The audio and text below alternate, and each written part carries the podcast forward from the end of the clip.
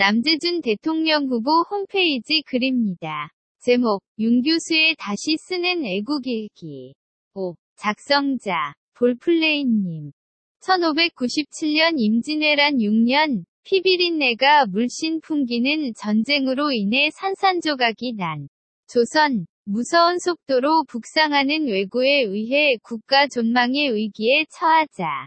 충무공 이순신 장군이 삼도수군 통제사로 재임명된다. 하지만 그에게 남은 건전이를 상실한 병사와 두려움에 가득 찬 백성, 그리고 열두 척의 배, 뿐, 종북 용공분자들의 난동으로 탄핵 광풍에 휩싸인 대한민국 마지막 희망이었던 박근혜 대통령님도 구금되고 이리 저리 태극기 물결은 분노와 함성으로 새로운 대안을 찾는다. 오로지 평생을 조국과 민족을 위해 살아오신 남재준 장군. 하지만 그에게는 조직도 돈도 없다. 다만 애국 열사들의 뜨거운 열정과 죽음을 불사한 결사항전의 결의뿐 잔혹한 성격과 앞뒤 가리지 않는 외짱 구루지마가 왜군 수장으로 나서자 조선은 더욱 술렁인다 척에 달하는 왜군의 배가 속속 집결하고 압도적인 수위 열세에 모두가 패배를 직감하는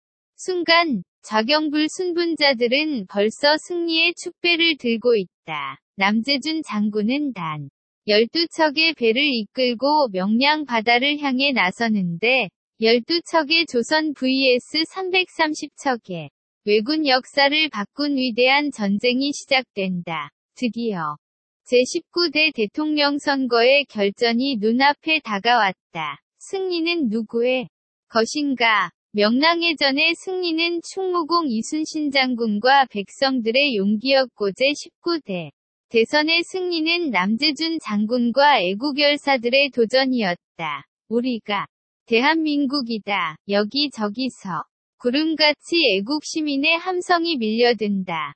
엔드샵 34 우리가 대한민국입니다. 엔드샵 34 라고 외치며